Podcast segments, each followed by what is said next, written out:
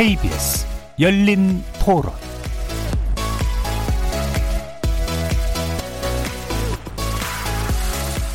안녕하십니까. KBS 열린 토론 정준희입니다.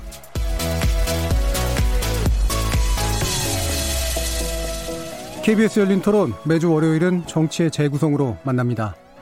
미래통합당 4.15 총선에서 대립각을 세울 소재가 마땅치 않은지 조국 전 장관과 경제 문제를 꺼내들었습니다. 김종인 미래통합당 총괄선대위원장 등 미래통합당의 주요 인사들이 최근 잇따라 내놓고 있는 발언에서 그 기미가 엿보이고 있는데요. 이른바 조국 대 윤석열 프레임 과연 타당할까요? 혹은 효과가 있을까요? 그에 반해 더불어민주당은 프레임 전쟁에 휘말려들길 거부한 채 국난 극복에 초점을 맞추는 분위기입니다. 또 최근 보도된 채널A 기자와 검찰 사이 유착 의혹이 향후 선거 판세에 어떤 영향이 있을지 총선에 맞춰 새로 오신 정치의 재구성 논객들과 짚어보도록 하겠습니다. 이렇게 여야를 오고 가면서 주요 선거를 주의하는 독특한 이력을 가진 김종인 미래통합당 총괄 선거 대책위원장. 연일 거센 표현으로 여당을 저격하면서도 스스로 말실수에 덫에 빠지기도 했죠. 이른바 김종인 효과 어떤 방향으로 나타날지 2부에서 또 논의해 보도록 하겠습니다. KBS 열린 토론은 여러분이 주인공입니다. 문자로 참여하실 분은 9730으로 의견 남겨주십시오. 단문은 50원, 장문은 100원의 정보 이용료가 붙습니다. KBS 모바일 콩, 트위터 계정 KBS 오픈, 그리고 유튜브를 통해서도 무료로 참여하실 수 있습니다. 시민 논객 여러분의 날카로운 의견과 뜨거운 참여 기다리겠습니다. KBS 열린 토론 지금부터 출발하겠습니다. 살아 있습니다. 토론이 살아 있습니다. 살아있는 토론, KBS 열린 토론. 토론은 라디오가 진짜입니다. 진짜 토론, KBS 열린 토론.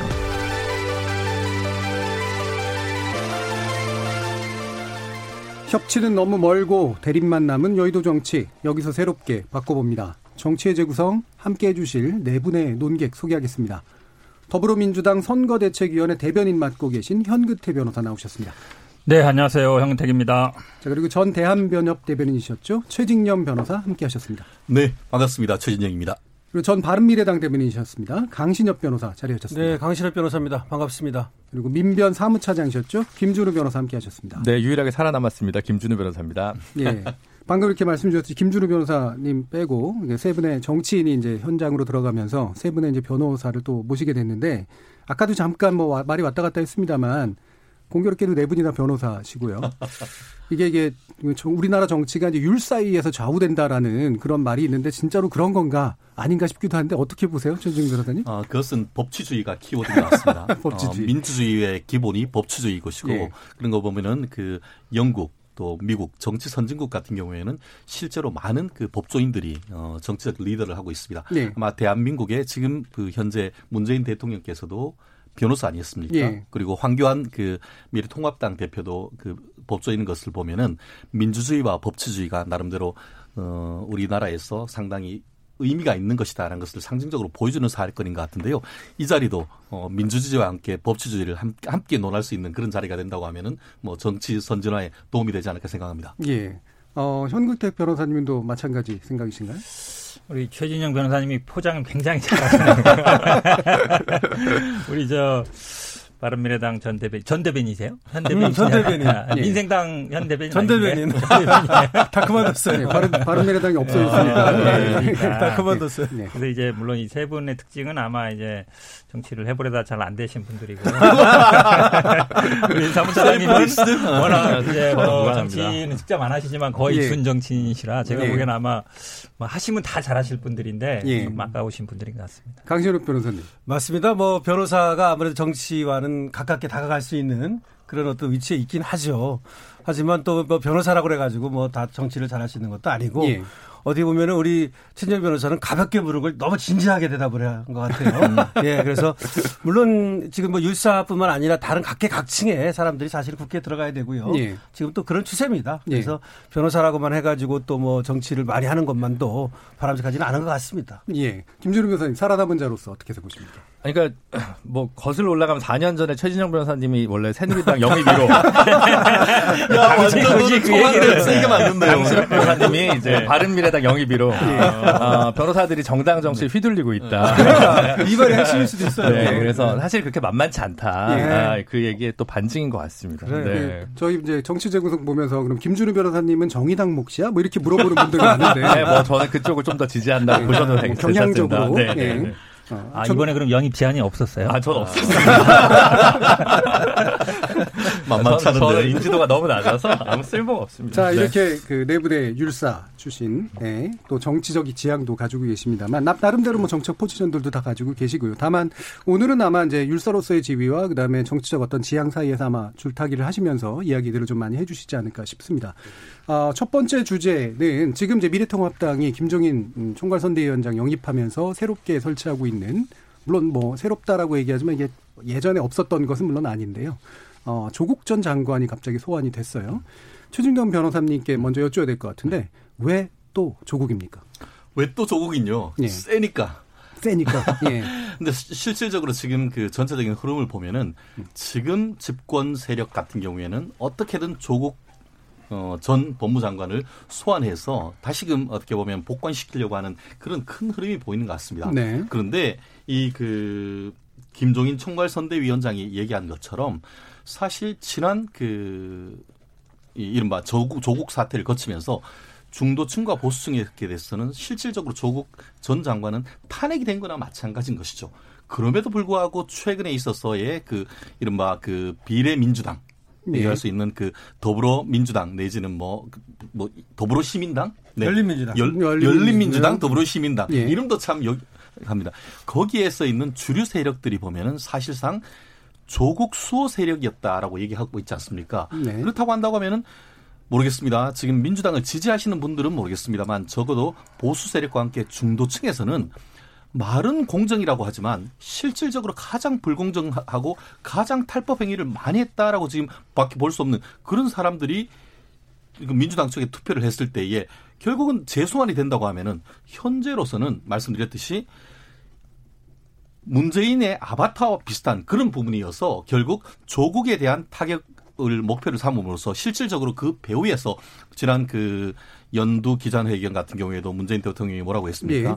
조국 전 장관에 대해서 마음에 빚이 있다. 그와 같은 흐름을 깨는 데에서 상당히 중요한 포인트가 아닌가 싶은데요. 예. 그렇다는 점에서 어, 이번에 김종인 그 총괄선대위원장이 이번 선거는 조국 살리기냐 경제 살리기냐 아니면은 뭐 조국 대 윤석열의 한판이다. 이런 어떤 나름대로의 프레임은 어, 보수 세력뿐만 아니고 중도층의 표심을 자극하는데 상당히 효과적인 나름대로의 프레임이 예. 아닌가 생각을 합니다. 그럼 변호사님 말씀을 들어보면 음, 조국 전 장관을 소환한 거는 더불어민주당이지 미래통합당이 아니다 이렇게 볼 수 있는 건가요? 어 조국 어, 그 질문의 취지가 네. 지금 말씀드렸듯이 통합 통합 한국 그러니까 한국당 입장에서는 실질적으로 지금 민주당의 어떤 전략이 뭐냐 하면은 갈라치기 아니겠습니까? 실제로 민주당에서 조국 그 전 장관과는 살짝 거리를 두려고 하고 있죠. 네. 왜냐하면은 민주당조차도 나서서 조국 전 장관을 그 이 비호하면은 중도층 표심을 잡을 수가 없죠. 음, 그런 측면에서 건 아니네요.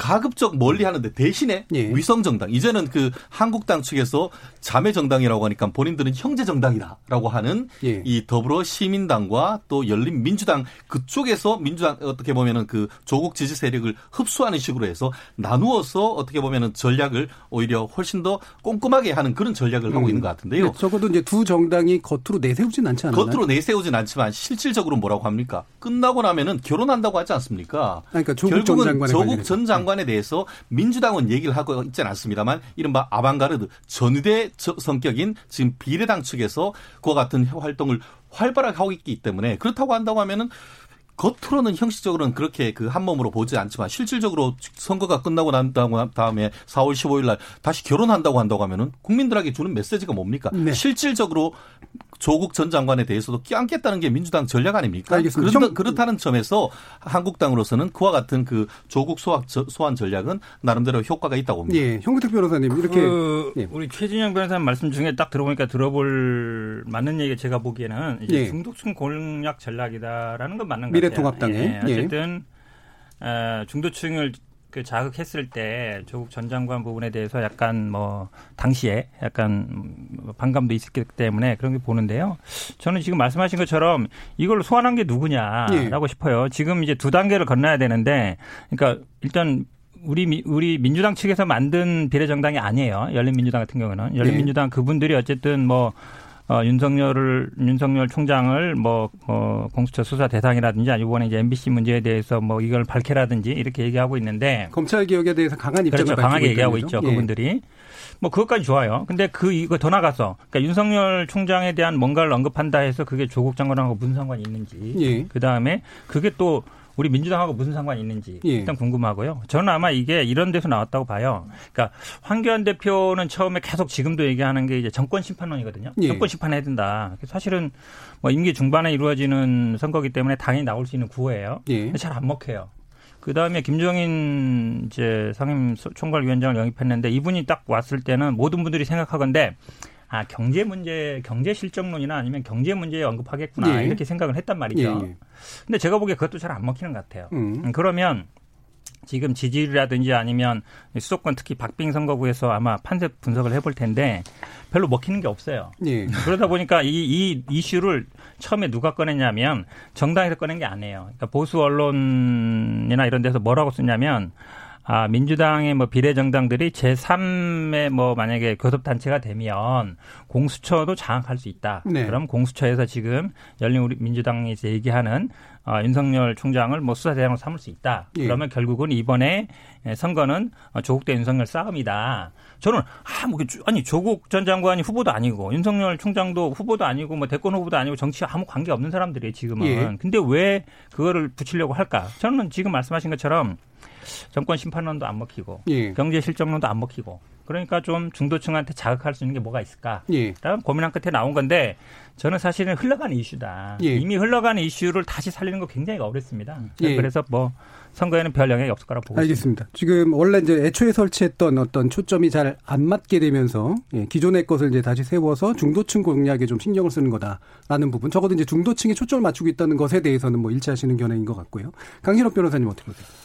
사실은 이 전국이 이제 코로나 전국이거든요. 예. 그러다 보니까 여기에 묻혀가지고 다른 어떤 그 어젠다 음. 이런 것들이 잘 안 먹히는 측면이 있어요. 그렇죠. 예. 그런데 우리가 돌이켜 보면은 사실은 이 조국을 꺼낸 거는 어, 지금 야권에서 꺼낸 것이 아니라 예. 우리가 알다시피 이제 금태섭 의원을 이제 컷오프 시키고 예. 그리고 이제 김남국이라고 하는 이제 조국 백서의 저자라고 하는데 사실은 조국 백서는 나오지도 않았습니다. 어, 저자라고 말만 하는 것이지 3월까지 내게 돼 있는데 내지도 않았죠.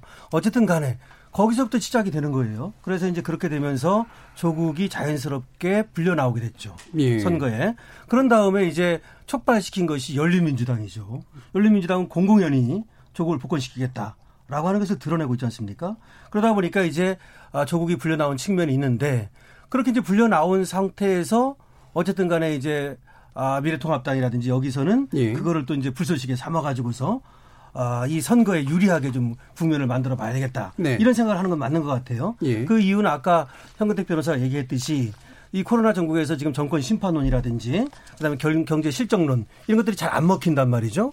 그렇다면은 젊은 세대라든지 아까 뭐 중도 표심도 마찬가지입니다. 이런 데에 그 불공정의 어떤 표상이라고 할 수 있는 어, 조국을 불러냄으로써 아, 젊은 층이라든지 내지는 또, 아, 이 지금 아, 더불어민주당에 어떻게 예. 보면은 어, 일방적인 어떤 조국 옹호 이렇게 이런 세력들이 있었지 않습니까? 여기에 대해서 한번 아, 표심을 불러일으킨다면 중도층 공략이라든지 젊은층 예. 공략 이런 것이 가능하겠다 이런 생각을 하는 건 맞는 거죠. 예. 그래서 황교안 대표도 그렇고 김종인 지금 어, 선대위원장도 계속해서 조국을 얘기하고 있습니다. 그러면서 아, 조국을 살릴 것이냐 경제를 살릴 것이냐 그다음에 조국을 살릴 것이냐, 뭐 윤석열을 살릴 것이냐 이런 얘기를 하고 있는데 저도 이것이 그렇게 뭐 유효한 예. 아주 어떤 표에 영향을 많이 미칠 것 같지는 않은데 예. 그럼에도 불구하고 상당 부분은 어쨌든 이 조국이 불려 나오면은 아, 미래통합당에 유리하지 예. 결국 더불어민주당이 유리할 것 같지는 않거든요. 예예. 예. 그래서 이거는 선거가 끝날 때까지 계속해서 아마 그 어, 선거 국면에서 조국은 불려 나오게 될 것이다. 예, 예. 이렇게 봅니다. 지금 이제 아까 이제 강신업 변호사님이 이제 음. 금태섭 의원이 네. 이제 탈락된 것, 네, 그다음에 네. 어, 김남국 변호사가 이제 발탁된 것 네. 후보로서 이게 이제 하나 시작 시작 단초였잖아요. 예, 단초였다라고 하는 네. 게 그게 더불어민주당이 의지를 보인 거라고 보세요? 근데 그거는 그래요. 저는 사실은 더불어민주당 전체 차원에서 예. 그러니까 아, 뭐 이해찬 의원 차원에서 그렇게 했다고는 보지 않는데 네. 어쨌든 그런 일각의 세력이 있는 거죠. 예, 세력이 있다와 세력이 더불어민주당이 그걸 표방한다는 좀 다른 문제 아닐까요? 그렇죠. 더불어민주당이 표방을 아는 건데 예. 그런 것들을 받아서 열린민주당이 표방하고 예. 나선 거죠. 열린민주당 쪽에서는 예, 그렇다. 그렇다면은 그 근저 기저에는 아, 상당 부분 어떤 그 교류가 있을 가능성은 있다. 알겠습니다. 저는 그렇게 봅니다. 예, 일단 이제 약간은 이제 금태섭 네. 그 의원에 대해서는 컷오프란 표현을 쓰셨는데 경선 탈락이기 예, 때문에 그렇죠. 그 부분은 약간은 좀 조정해야 예, 될것 예. 같고요.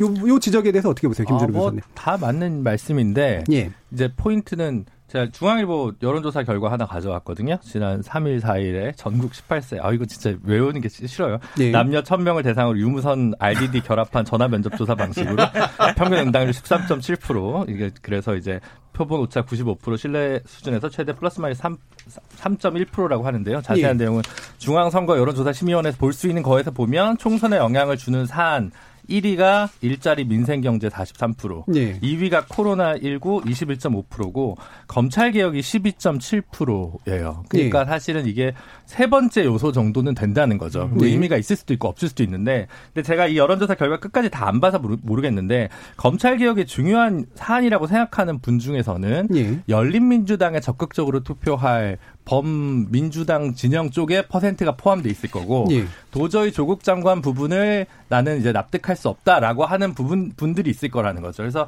요것들은 그래서 어쨌든 제한적인 수준에서의 어, 영향력만 발휘할 것이다라는 게 첫 번째고요. 두 번째는 예. 아까 현 변호사님 말씀해 주신 대로 김종인 위원장님이 사실은 와서 경제민주화 관련해서 이제 딱딱딱 몇 가지 더 나왔어야 되는데 갑자기 디테일이 떨어지니까 조국 건을 그 소환했다는 건 김종인 의원이 김종인 위원장을 초, 초대했을 때 이걸 원했던 건 아니거든요. 그거는 예. 다른 분을 선대위원장으로 데리고 와도 할 수 있는 얘기예요. 그래서 김종인 위원장님이 좀 더 파이팅이 좀 필요하다. 음. 미래통합당 입장에서는 그게 하나가 있는 거고 세 번째는 투표가 아시다시피 정치학자들이 오랫동안 회고 투표냐 전망 투표냐 예. 투표의 성격을 얘기를 많이 합니다. 전망 투표를 쟁취해내는 세력은 이긴다고 저는 보거든요.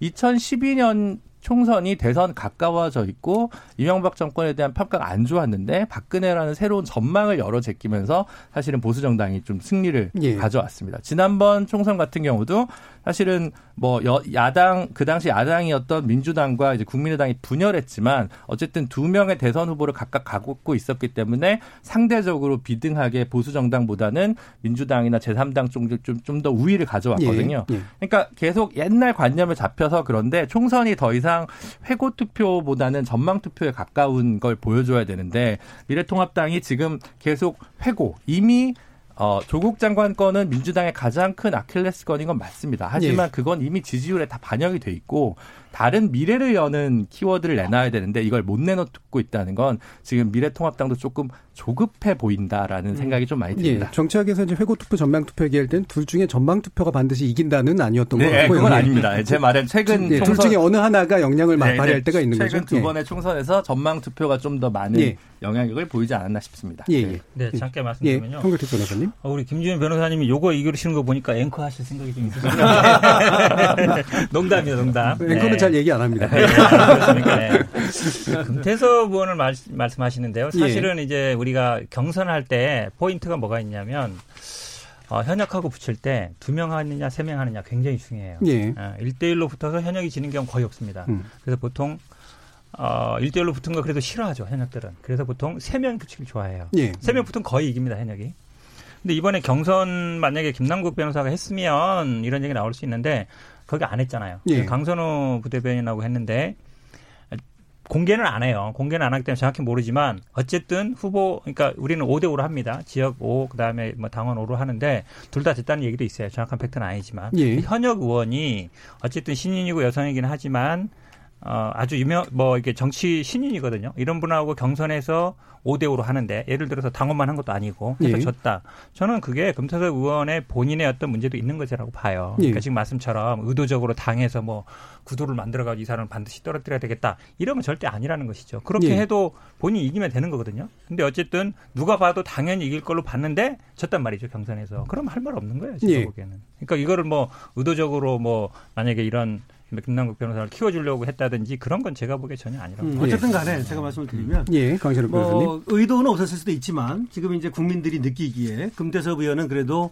더불어민주당에서 어, 당의 어떤 바른 소리라고 할까요? 예. 좀 당의 쓴 소리를 한 사람 아닙니까? 그래서 더불어민주당은 사실은 의원들이 뭐 거수기 의원들이냐 뭐 이렇게 지금 김종인이라든지 황교안 대표라든지 이렇게 아, 공격을 하고 있어요. 예. 그 정도인데 금태섭 의원은 어쨌든 소중한 하나의 자산이었단 말이죠. 예. 그런 면에서는 금태섭 의원이 경선이든 어떻게 탈락을 하고 그다음에 김남국 변호사 같은 경우는 어, 좋은 자리에 어찌 예. 전략 공천을 해줬단 말이죠.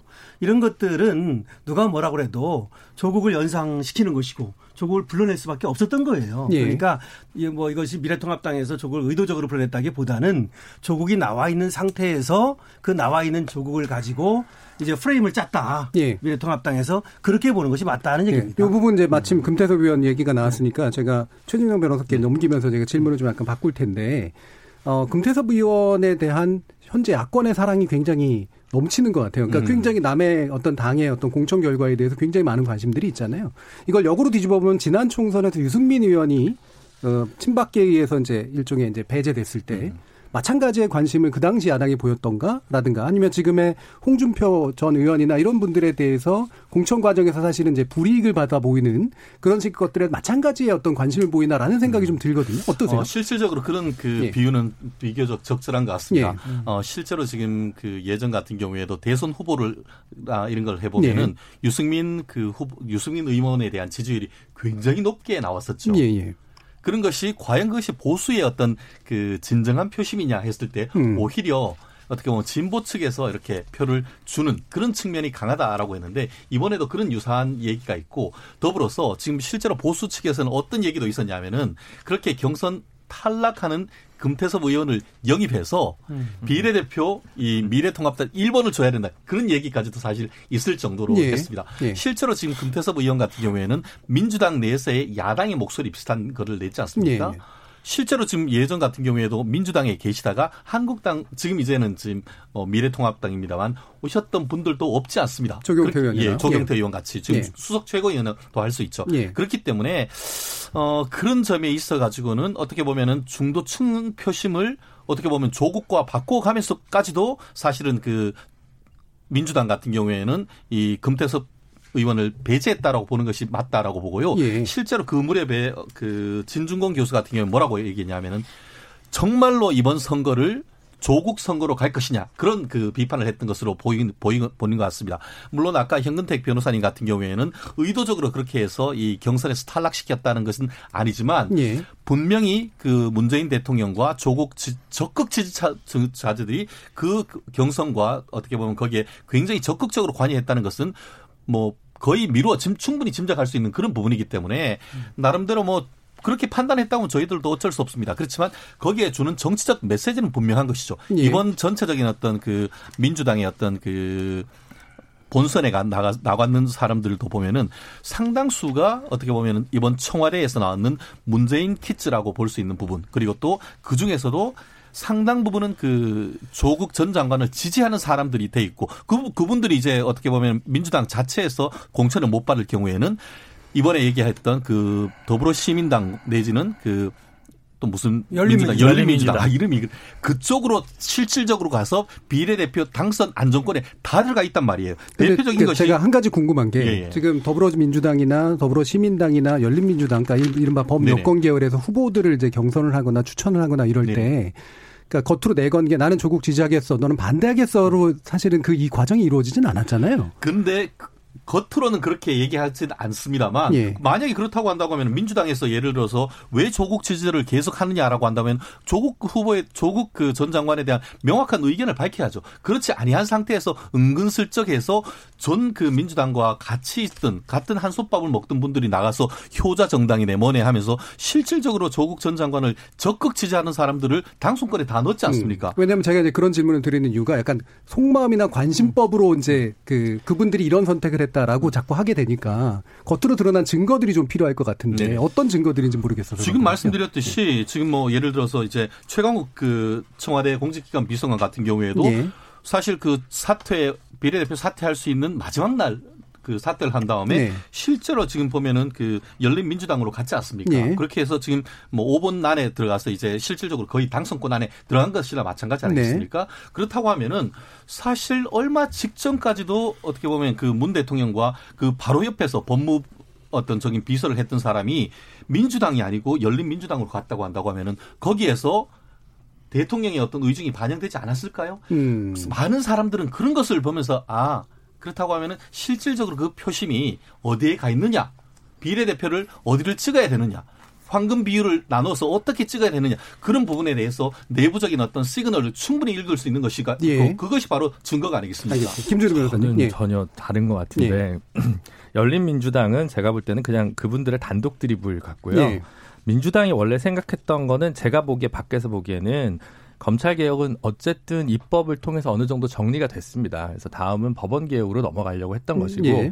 그래서 최기상 이탄희, 이수진 이렇게 예. 판사 혹은 판사 출신 3인방을 영입을 해가지고 법원 개혁으로 그 다음 스텝을 밟으려고 하는 예. 게 민주당의 생각이었던 것 같은데 이게 별로 두드러지지 않고 음. 지금 뭐 이분들 다 지역구로 이제 배치돼가지고 지역구 열심히 뛰어가지고 뭐 계획이 없어요 딱히 근데 뭐 법관 탄핵이라든가 뭐 법원조직법 개혁이라든가 뭐 노동법원 설치라든가 대법관 증원이라든가 뭐 얘기할 것들이 엄청 많습니다 사실은 예. 근데 그런 것들을 사실은 그 무기로 쟁여놓고 지금 쏘지 않고 있는 게 제가 볼 때는 민주당의 무능이고 예. 검찰 개혁의 프레임을 다시 가져와봐야 본인들한테 득될 게 아무것도 없어서 예. 사실 그걸 굳이 이 그 첫 번째, 두 번째 그 어떤 의제로 삼고 싶어 하질 않을 겁니다. 회피하고 예. 싶을 거라는 게 되게 안고고 제가 얘기한 거는 이, 이 판사 출신들, 율사 출신, 판사 출신들을 영입한 부분을 오히려 또 명시가 왜냐하면 이분들은 정말 어, 경선 없이 그냥 낙점 받은 전략 네. 공천이고요.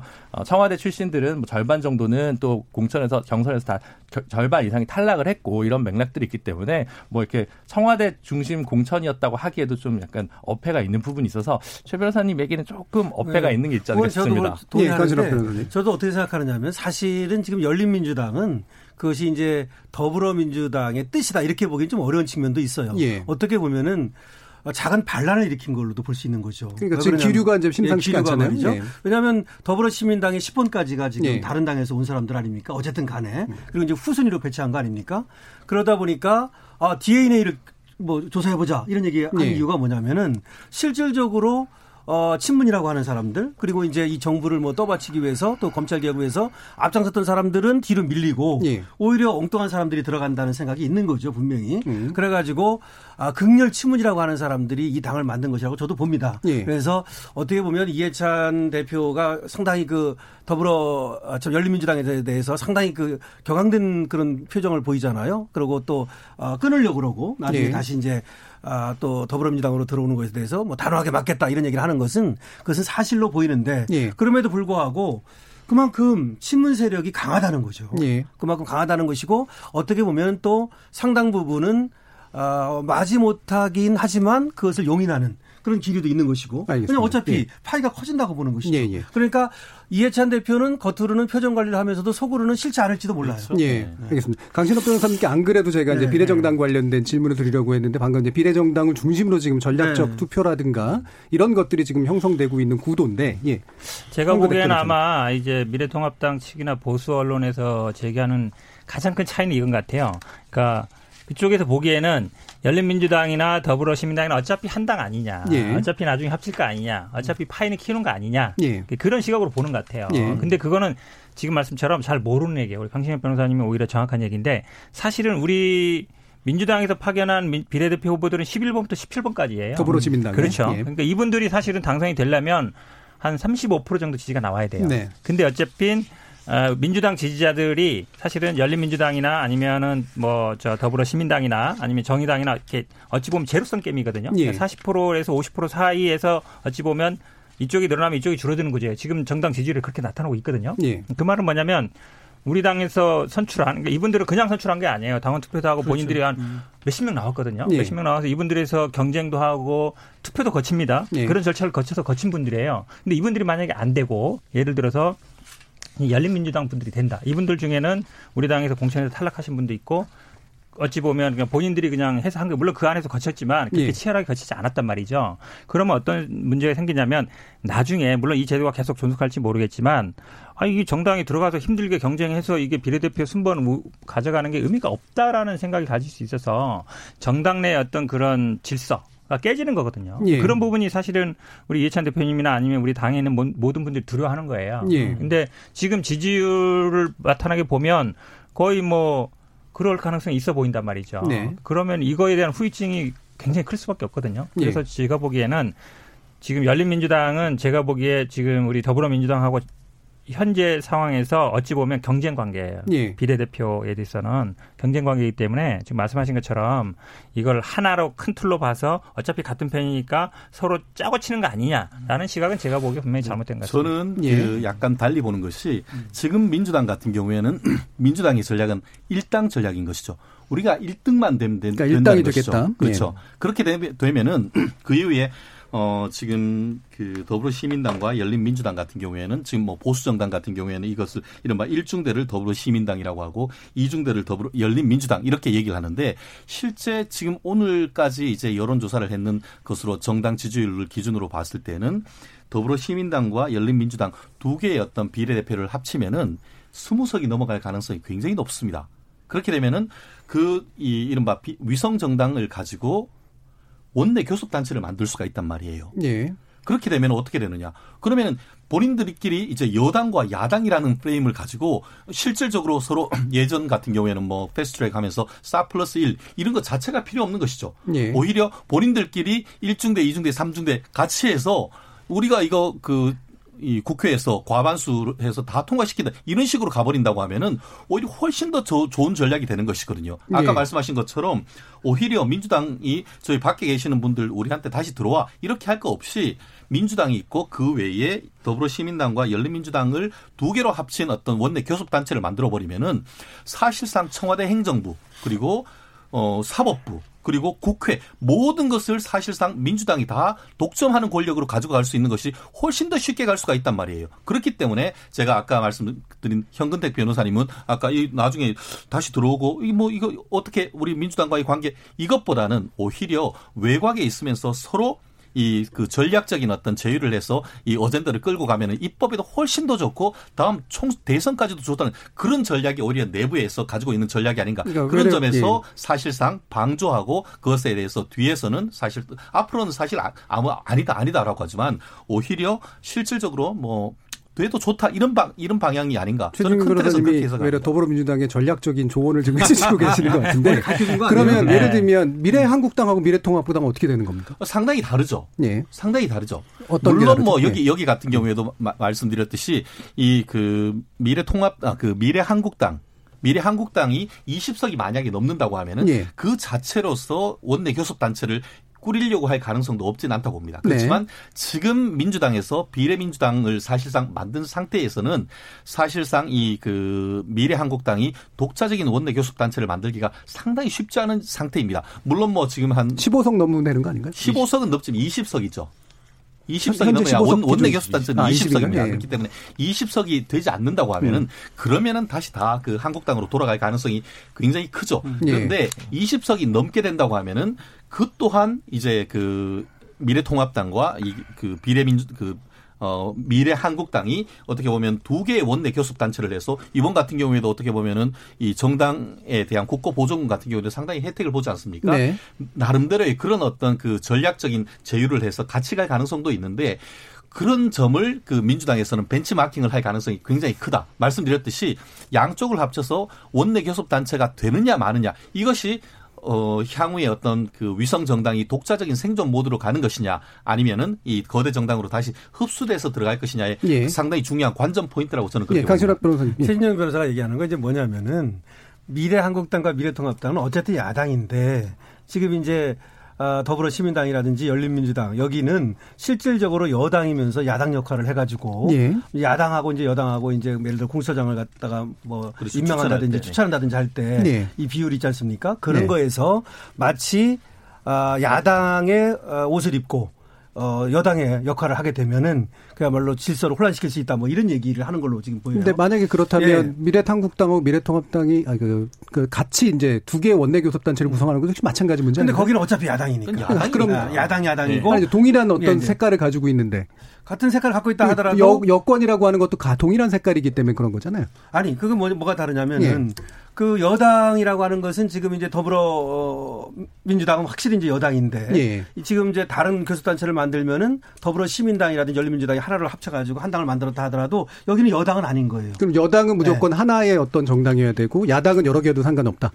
아 그런 것이 아니고 예. 집권당은 어쨌든 지금 어, 더불어 민주당이라고 봐야 되는 것이고 예. 남은 이 비례정당이라고 하는 것은 야당 역할을 할 수 있다는 것을 얘기하는 예. 거죠. 야당 역할이 말하자면. 뭡니까? 사실 음. 견제하는 역할인데 네. 견제 역할을 하는 것이 아니고 오히려 같이 가면서 어떻게 보면은 외곽적 외, 외곽에서 그러니까 지원하는 그런 그 말씀이라면 여, 여 권 지향은 무조건 하나의 정당으로 합쳐야 된다는 말씀입니까? 말씀이 모순되는 게 뭐냐면요. 예. 아까는 이제 시민당하고 열린당을 한 당이다. 한 당으로 이선 정당이다라고 얘기하는데 지금은 음. 마치 야당처럼 음. 얘기하는데요.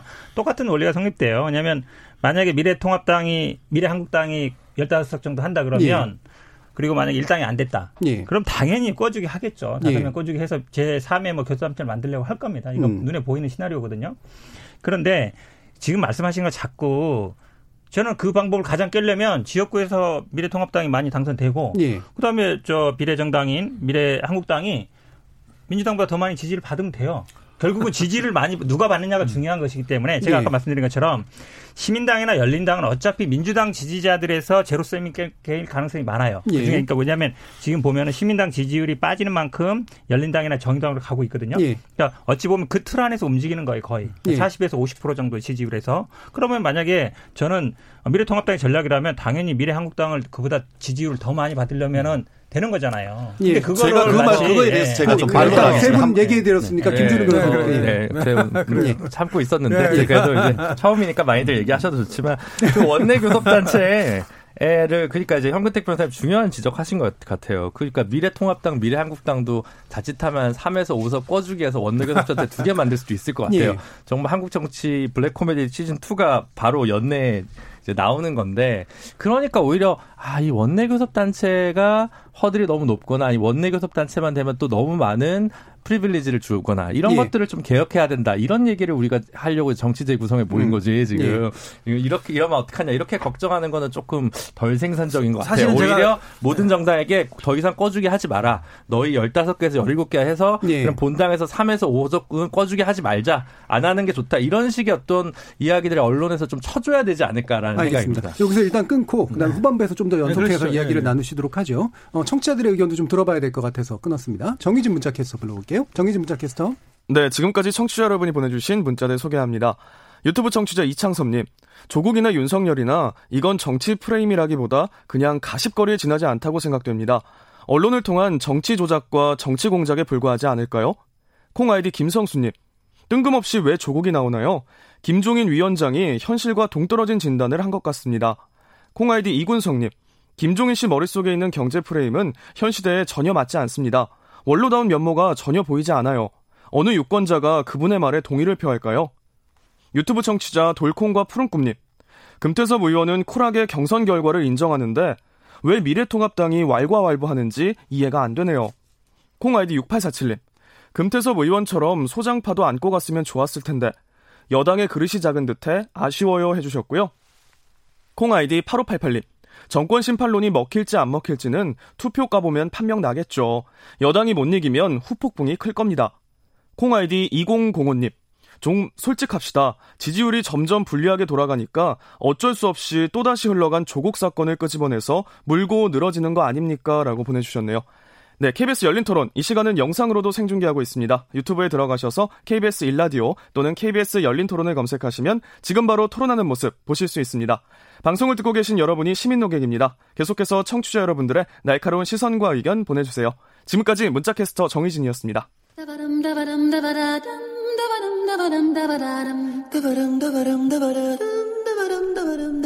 여러분은 지금 청취자와 함께 만들어가는 고품격 시사방송 KBS 열린 토론을 듣고 계십니다.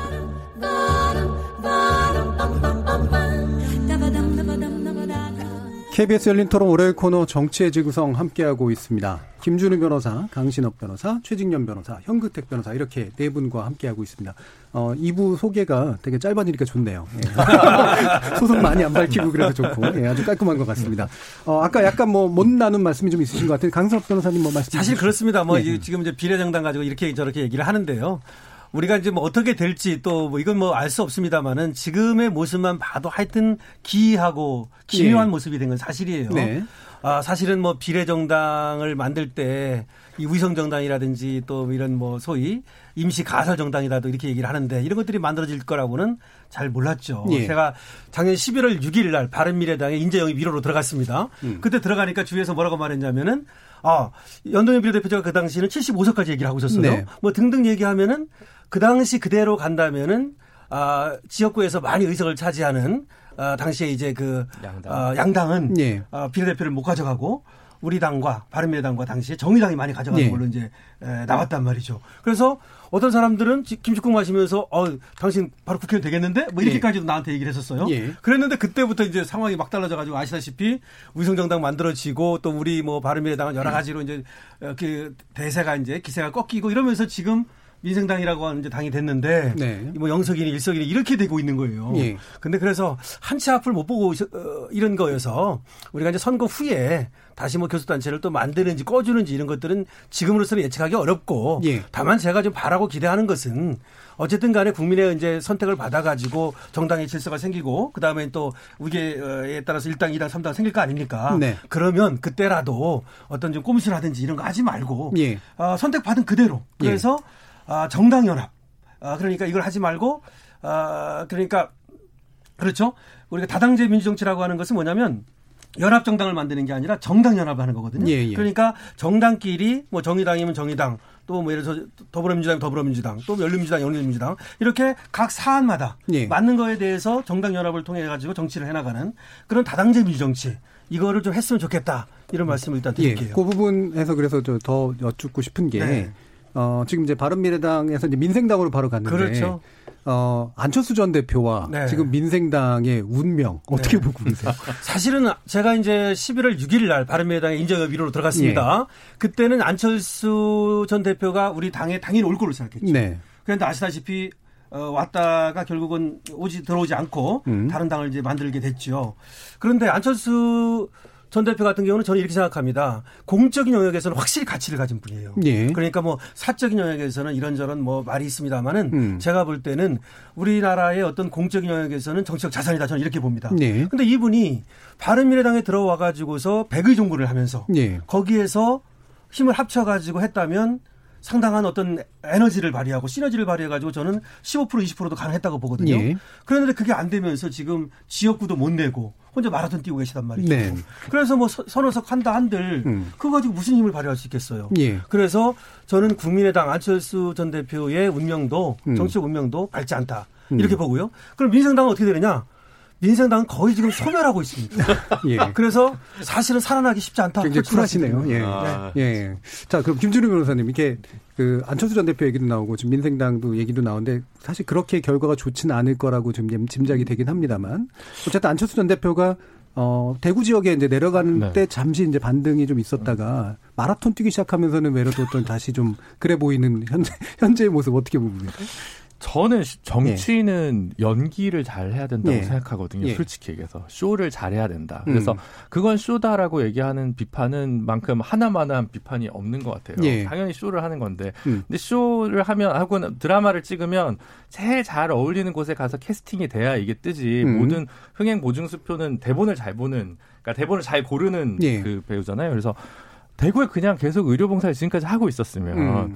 몇 프로 더 올라갔을 아, 텐데 네. 괜히 갑자기 해외에서 뛰시던 마라톤을 또 국내에서 뛰시면서 네. 이게 저거 볼 때는 또 잘못된 판단을 한 것 같거든요. 제가 볼 때 대선 레이스를 하시는데 뭐 그, 예. 그렇긴 한데 조금 오히려 사실 그렇게 돼서 이렇게 얘기하면 좀 죄송합니다만 갑자기 국민의당 비례 1번 분이 의료인이 되셨죠. 여성 예, 의료인이 예. 되셨고 더불어 시민당이랑 민생당도 1번. 1번이 네, 네. 여성 1번이 다 뭐 의료인이 되셨어요. 그래서 요 효과가 사실 코로나19의 최고 효과고 오히려 안철수 의원은 더 많은 걸 어떻게 보면 어, 이익을 보실 수 있었을 텐데 거기서 그냥 꾹 참고 지금까지 계셨으면 예. 되게 예. 다른 그림이 그 국민의당의 지지율도 좀 올라갔을 뿐만 아니라 정치인 안철수의 가치도 좀 더 올라가지 않았을까라는 좀 음. 마음이 들고 두 번째로는 이제 사라진 중도, 음. 사라진 부동층이라는 컨셉에 대해서 좀 고민이 많이 되는데 예.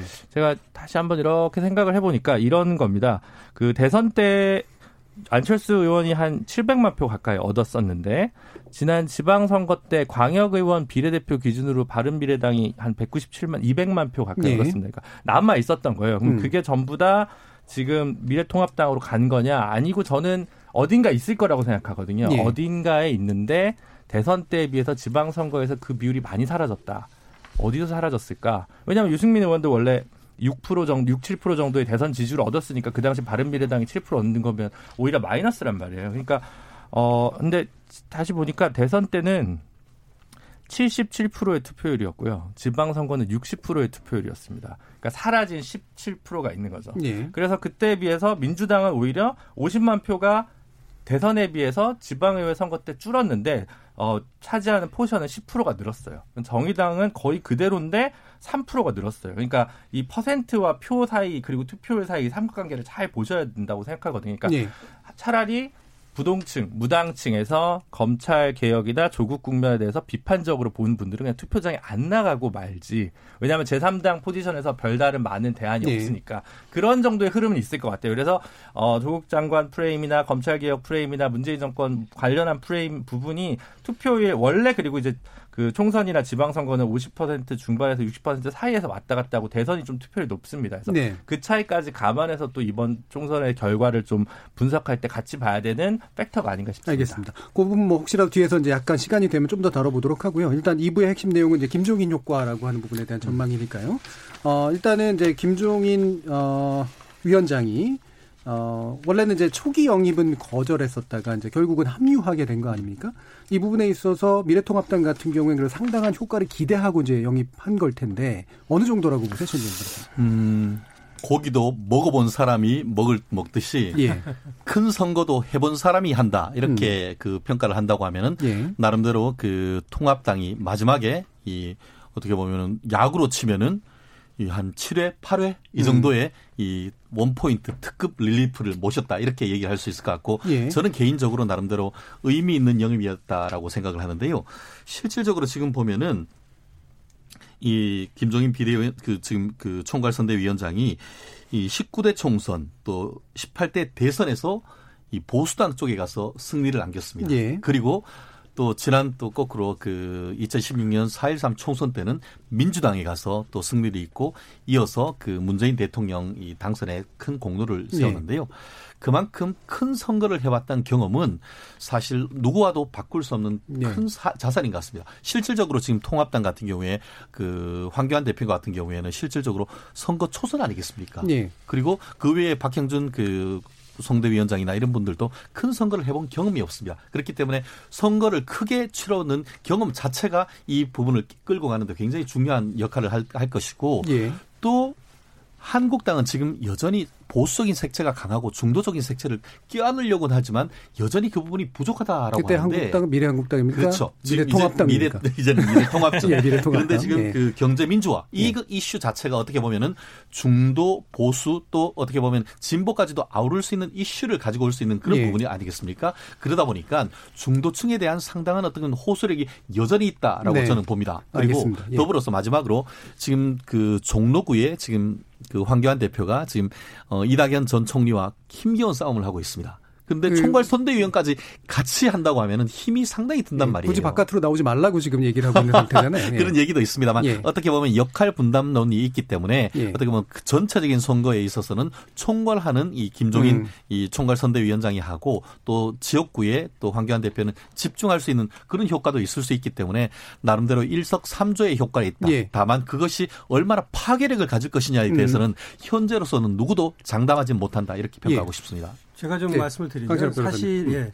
김정인 이제 이분을 이제 모신 거는 사실 황교안 대표의 약점 때문이에요. 네. 황교안 대표는 종로라고 하는 데서 전력을 기울여야 되는 이런 약점도 있지만 뭐냐면 이 어, 메시지를 전달하고 하는, 전달하는 그런 어떤 전달력이 그렇게 강하지 못해요. 예. 그래서 근데 그걸 가진 사람이 누구냐면 그래도 어, 김종인 이분이란 말이죠. 예. 예를 들어서 이제 무게라고 하는 게 있어요. 사람이 어떤 어, 똑같은 사람이라 하더라도 정치적 무게가 다르잖아요. 예. 근데 어, 여러 번의 어떤 선거를 거치면서 지금 얘기한 대로 큰 선거를 거치면서 어쨌든 무게를 갖고 있단 말이죠. 네. 그리고 또 그 무게는 정치적 무게뿐만 아니라 경제적 무게를 갖고 있어요.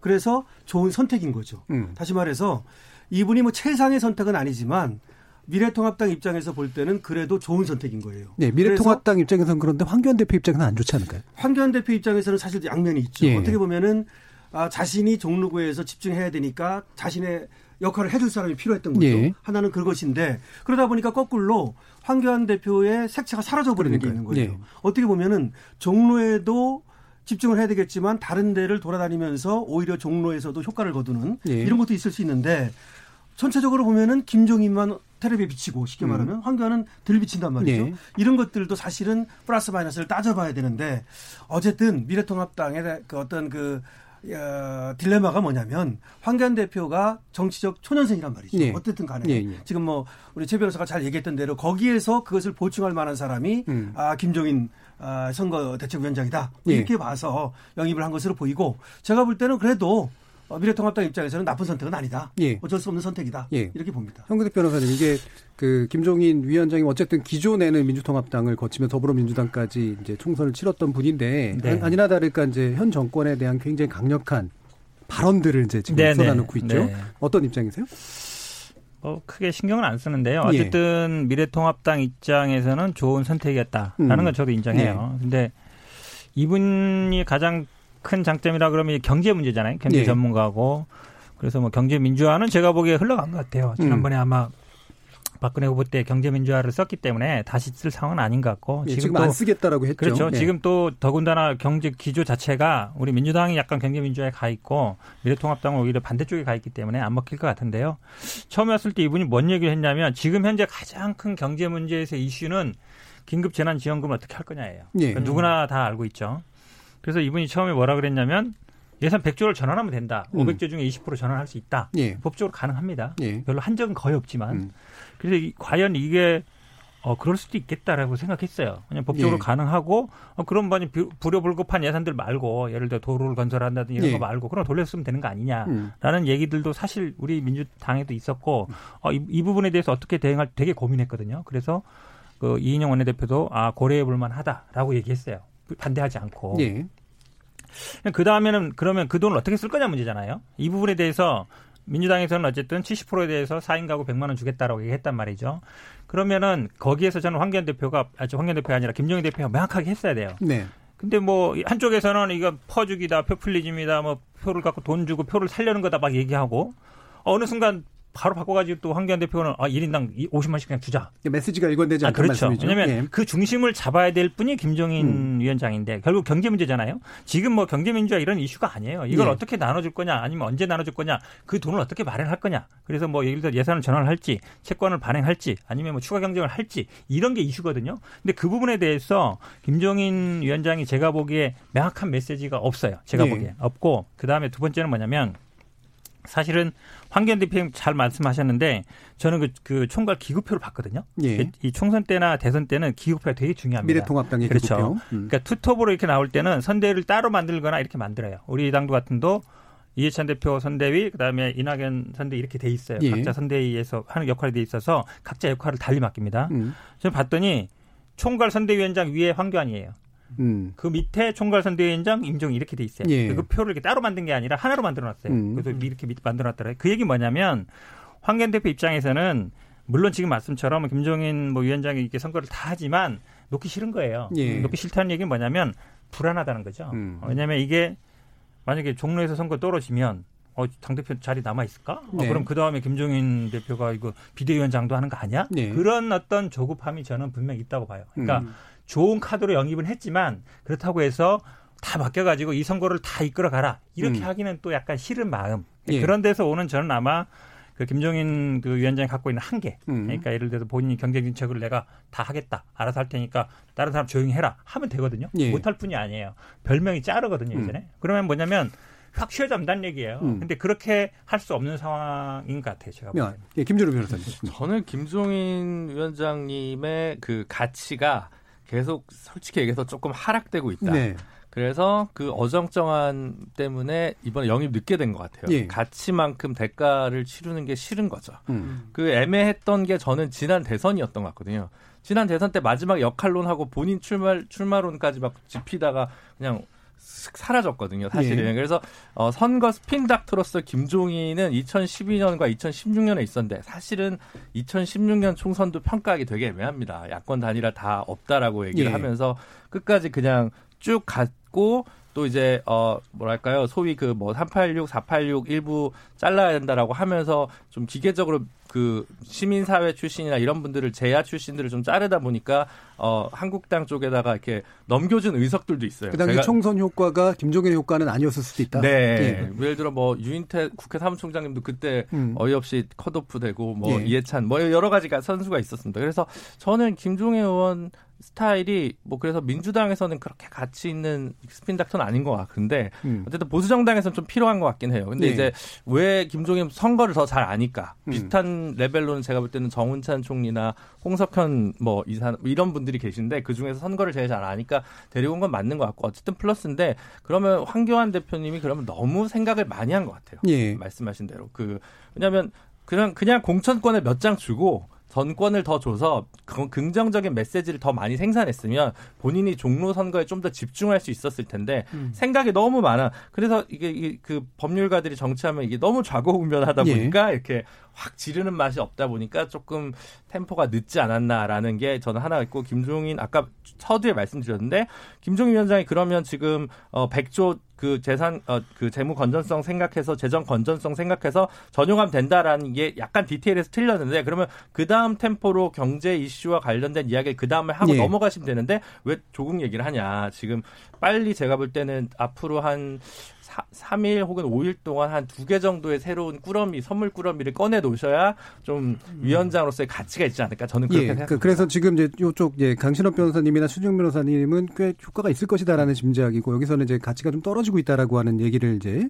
김준우 변호사님이나 현근택 변호사님 해주시고 계신데 요거 한번 짚어보죠. 그러니까 어, 무게감도 분명히 있고 큰 선거를 치르신 분은 맞고 과거에 어느 정도 효과를 보셨던 분은 맞는 것 같은데 현재 이제 나타내 발산하는 메시지가 실제로 언론이나 아니면 기타 어떤 여론에 좀 먹히는가라는 부분을 좀 짚어볼 필요는 있는 맞아요. 것 같아요. 음. 근데 아직까지는 그렇게 뚜렷하진 않은 것 같고 특히나 이제 오늘 나온 그런 이제 조사라든가 이런 결과들을 보면 아직까지는 그 효과가 반영되고 있는 것 같지는 않거든요. 제가 봐도 예. 그런 거에 맞는데 왜냐하면 이런 거예요. 경제 살리기냐 조국 살리기냐 예. 이건 안 맞는 프레임이거든요. 음. 그러니까 조국을 갖다가 김종인 위원장이 얘기하는 거는 그렇게 좋은 카드가 아니에요. 음. 예를 들어서 정치인이 뭐 황교안 대표가 얘기했다든지 뭐 다른 사람이 그걸 꺼내는 것은 좋은 카드일 수 있지만 예. 적어도 김종인 위원장이라면 경제 쪽으로 집중을 네. 해야 되고 경제 살리기냐 아니면 경제 죽이기냐 뭐 이렇게 돼야 음. 되는 건데 말하자면 네. 지금 그게 안 먹히는 거예요. 음. 그러니까 이제 코로나 사태 이런 것과 관련해 가지고 그 다음에 경제 실정은 분명히 있었음에도 불구하고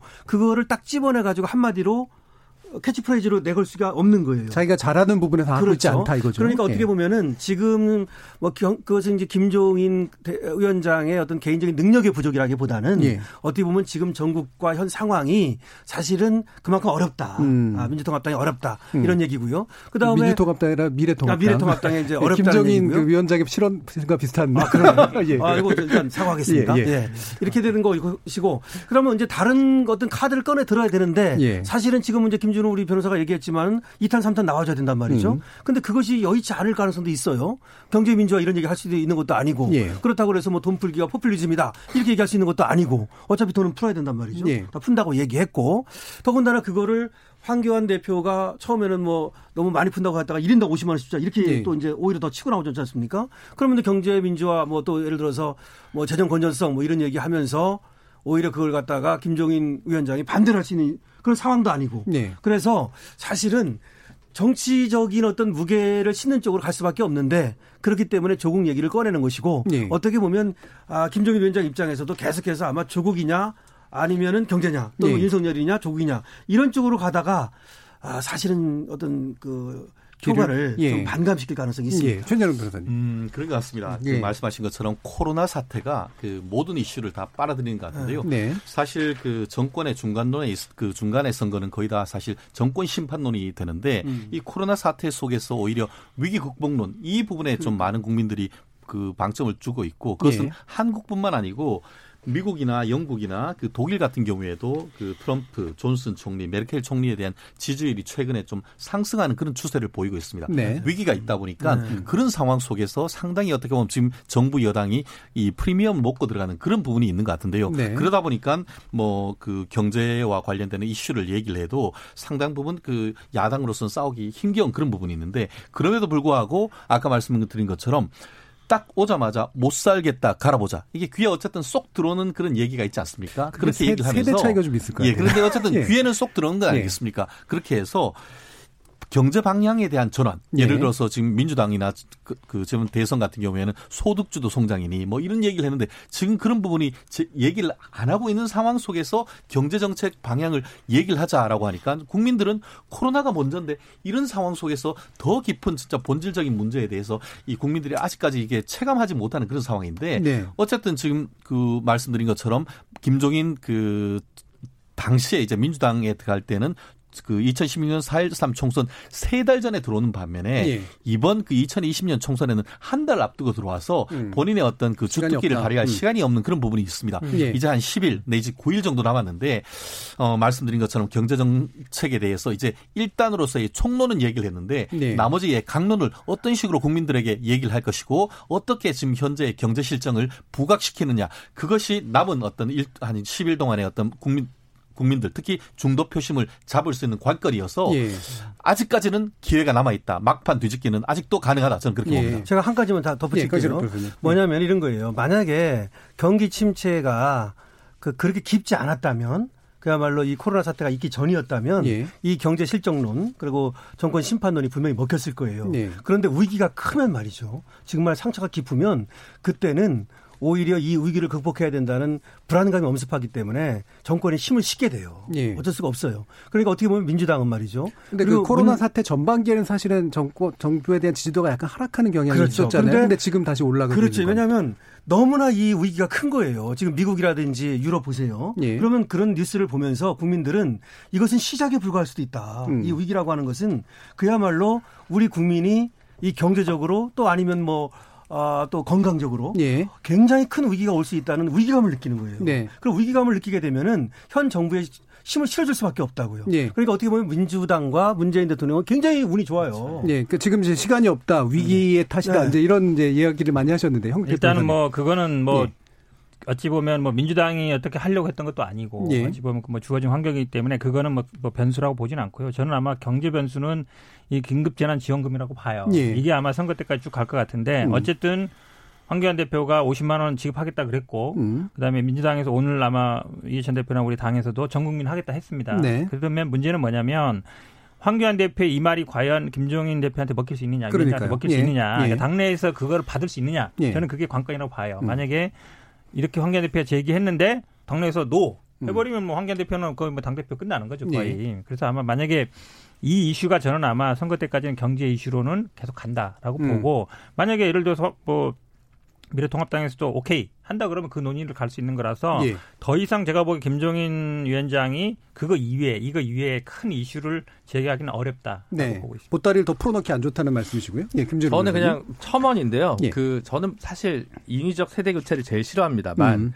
그래도 비교적 보수 정당에서 소장파라고 할 수 있는 김영우, 정병국, 김세연 다 불출마란 말이에요. 예. 그럼 좀 이런 세 분들 자유롭게 전국을 돌아다니면서 좀 어떤 일정한 역할을 줘서 음. 좀 보수의 혁신을 담론도 같이 좀 병행했으면 좋았을 거라는 생각이 드는데 예. 오늘 그런 역할론을 좀 제대로 어, 보수 정당에서 주지 않은 것 같아서 그것도 좀 아쉬운 측면이 있습니다. 음. 예, 월요 이제 큰 인물을 데려오는데 너무 많이 더 신경을 썼다는 네. 그런 말씀이시잖아요. 그 지금이라도 예. 미래통합당에서 들었으면 우리 김준우 변호사 얘기 들었으면 내일이라도 당장 하면 괜찮습니다. 사실 열심히 그분들 네. 뛰고 계세요. 예. 네. 지금 정치 재구성이 보통 이게 반대 당파를 약간 이제 전략적으로 코치해주는 그런 내용들이 굉장히 많이 나오는데 그럼 마지막으로 이제 어, 시간이 얼마 안 남아서 1분 정도씩 1분 안쪽으로 총선 전망 요 포인트 한번 좀 주목해 봐라라는 말씀 한번 들어보겠습니다. 현근택 변호사님. 제가 오늘 부산 갔다 왔어요. 예. 어, 부산이 굉장히 격전지입니다. 사실은. 예. 그러니까 미래통합당 측에서는 이거를 다 뺏어야 되는 거. 지난번에 저희들이 다섯 석에다 하나 더 해서 이제 여섯 석까지 되는데요. 예.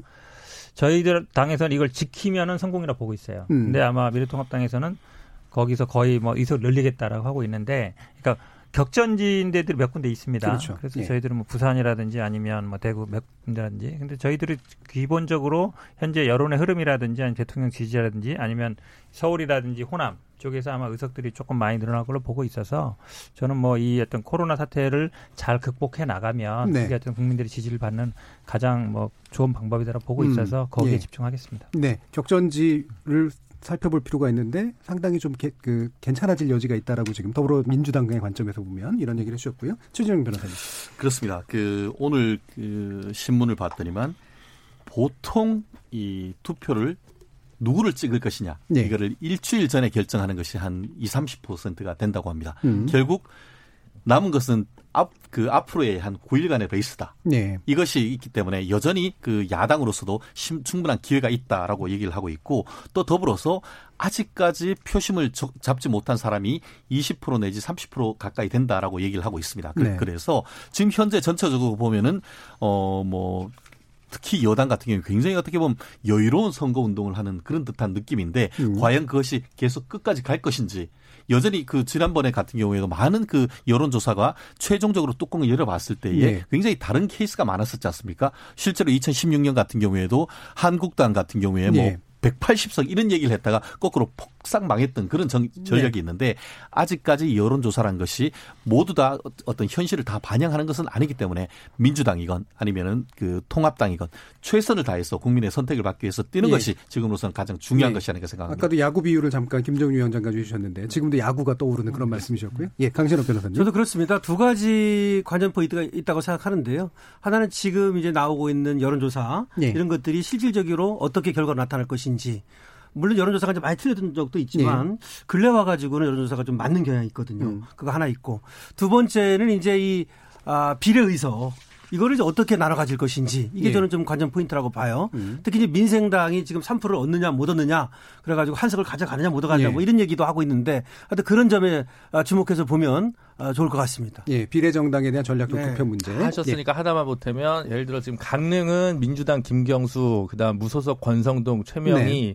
홍윤식 미래통합당 의원까지 보수 단일화가 안 되면 민주당이 이길 가능성이 높다고 여론조사에 나오는 데고요. 예. 창원 성산 같은 데는 민주당이랑 정의당이 단일화를 그렇죠. 안 하면 이제 한국당 통합당이 이길 것 같은 그런 거죠.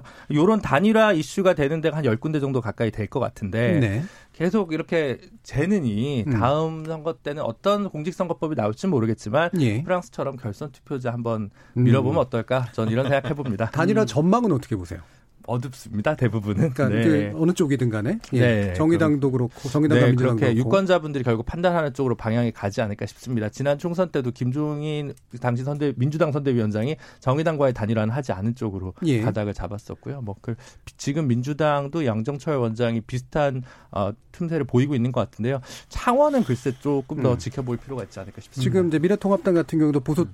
단일화 했는데 그것도 오늘 뉴스 나오는 거 보니까 막 거의 물 건너간 것처럼 음. 그렇게 얘기가 되더라고요. 다만 그 이게 정 구조적인 측면에서 봤을 때에 이 준연동형 비례대표제이기 때문에 예. 정의당은 사실 사태가 어려운 반면에 보수당은 그런 측면에서 네. 자유로워서 약간의 여지는 있지 않을까 싶습니다. 알겠습니다. 예. KBS 열린 토론 월요일 코너 정치의 재구성 이것으로 모두 마무리하겠습니다. 오늘 토론 함께 해 주신 현근택 변호사, 최진영 변호사, 강신업 변호사, 그리고 김준우 변호사 네 분 모두 수고하셨습니다. 감사합니다. 네, 고맙습니다. 고맙습니다. 고맙습니다. 참여해주신 시민 논객 여러분께도 감사하다는 말씀 전합니다. 청취자들의 적극적인 참여로 만들어지는 KBS 열린 토론 생방송 놓치신 분들을 위해 나중에 팟캐스트 준비되어 있고요. 매일 새벽 1시에 재방송도 됩니다. 저는 내일 저녁 7시 20분에 다시 찾아뵙겠습니다. 지금까지 KBS 열린 토론 정준이었습니다.